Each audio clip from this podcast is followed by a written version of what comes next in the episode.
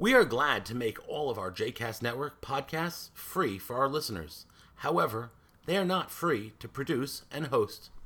Please consider making a donation to JCast Network to help support our work by visiting jcastnetwork.org/donate. Thanks for your support. You are listening to A Taste of Romemu, a JCast Network podcast. For more information about Romemu, please visit romemu.org. For more information about the other JCast Network podcasts and blogs, please visit jcastnetwork.org.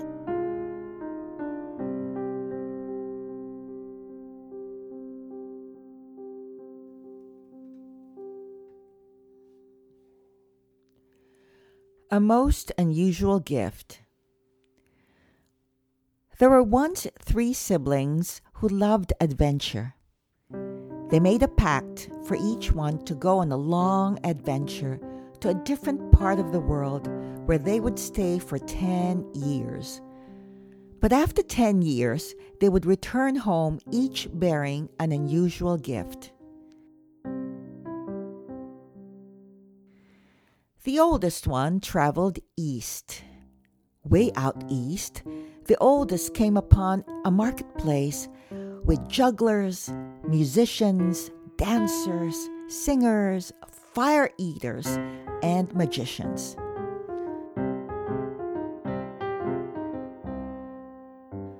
One magician had a magic glass through which all parts of the world could be seen. It just so happened that the magician owner owed a great deal of money and reluctantly parted with the magic glass to the oldest sibling. The oldest now had in hand a most unusual gift to bring back home. Now, the middle sibling traveled west, way out west was an open market selling all kinds of carpets, gold, glass, spices, silks, and wondrous things to eat. One merchant called in a sing songy voice, Come and buy my beautiful carpet. And what a pile of carpets it was! At the very bottom of the pile, something was moving. What wondrous carpet is this? Oh, my soul, oh, my soul! What kind of carpet moves by itself? The merchant motioned the middle sibling to come closer. Buy this carpet, for it is a flying carpet.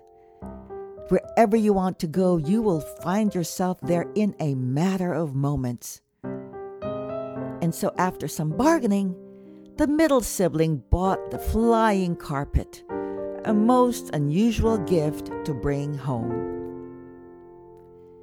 Now, the youngest sibling traveled south. Way down south, the youngest came to a place known for forests. Here and there, there were only trees, trees of every kind. But one tree was different. It was a pomegranate tree. So many stories are told about pomegranates. Do you know how many juicy kernels are inside a pomegranate? Hundreds? What about 500? 600? What about 613? A storyteller once counted them and testified that it was true. There were 613 kernels 613 bits of juicy pieces, just like there were 613 mitzvot in the Torah. But what was unusual about this tree was that it contained hundreds of blossoms, hundreds of flowers, but there was only one pomegranate fruit hanging from a branch. The youngest looked at the gleaming crimson red pomegranate, on top of which rested King Solomon's crown, and wondering, said, What sort of magic do you contain? I don't know, but I will bring you back to my siblings when it's time to go home.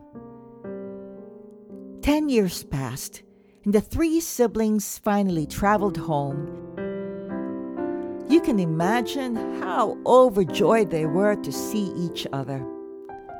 The oldest said, Let me look through my magic glass, and saw a distant kingdom where the daughter of a king lay ill. The oldest sibling said, Let us help her. O middle sibling with the flying carpet, fly us to this distant kingdom. And off they went, and they found the king grieving at his daughter's side. The king said, Alas, no doctor has been able to help her. Whoever saves my daughter will become part of our family and have half the kingdom besides.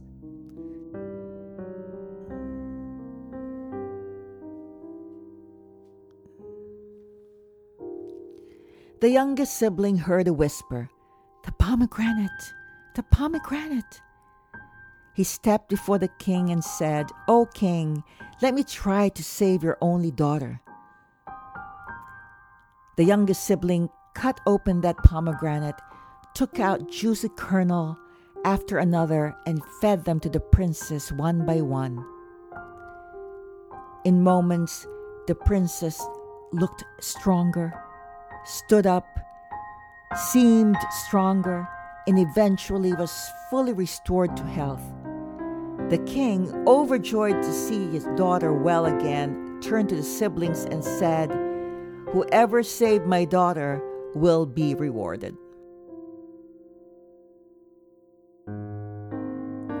The siblings started arguing. The oldest said, If it were not for my magic glass, we would never have seen this distant kingdom. I deserve the reward. The middle sibling said, If it were not for the flying carpet, we would not have arrived in time. I deserve the reward. The youngest sibling said, If it were not for the magic pomegranate, we could not have cured her. The siblings couldn't decide. So the king turned to his daughter and said, you are known for your wisdom and your grace. Tell me, who do you think deserves a reward? She said, Well, I must ask each of you a question. Oldest sibling, has your gift changed in any way since you arrived in this kingdom? The oldest said, No, my magic glass can still see all parts of the world. She asked, Middle sibling, has your gift changed in any way since you arrived? Middle sibling answered, No, my flying carpet is the same. It can still fly anywhere you want to go in a matter of moments. She asked youngest sibling, Has your gift changed in any way since you arrived? The youngest sibling answered, Yes. As a matter of fact, my pomegranate has changed. It is no longer whole because you ate it. So the daughter said, Well, I choose you because you gave up something of your own. A lavish celebration was prepared for the daughter of the king and the youngest sibling, who appointed oldest sibling and middle sibling as advisors to the throne and they all lived happily ever after.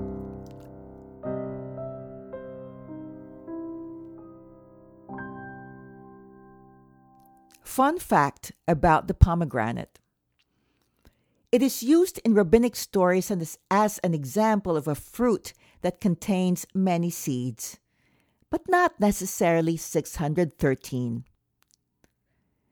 The pomegranate is one of the seven species of Israel, along with wheat, barley, grapes, figs, olives, and dates. Pomegranates often appear in biblical texts, like the Song of Songs.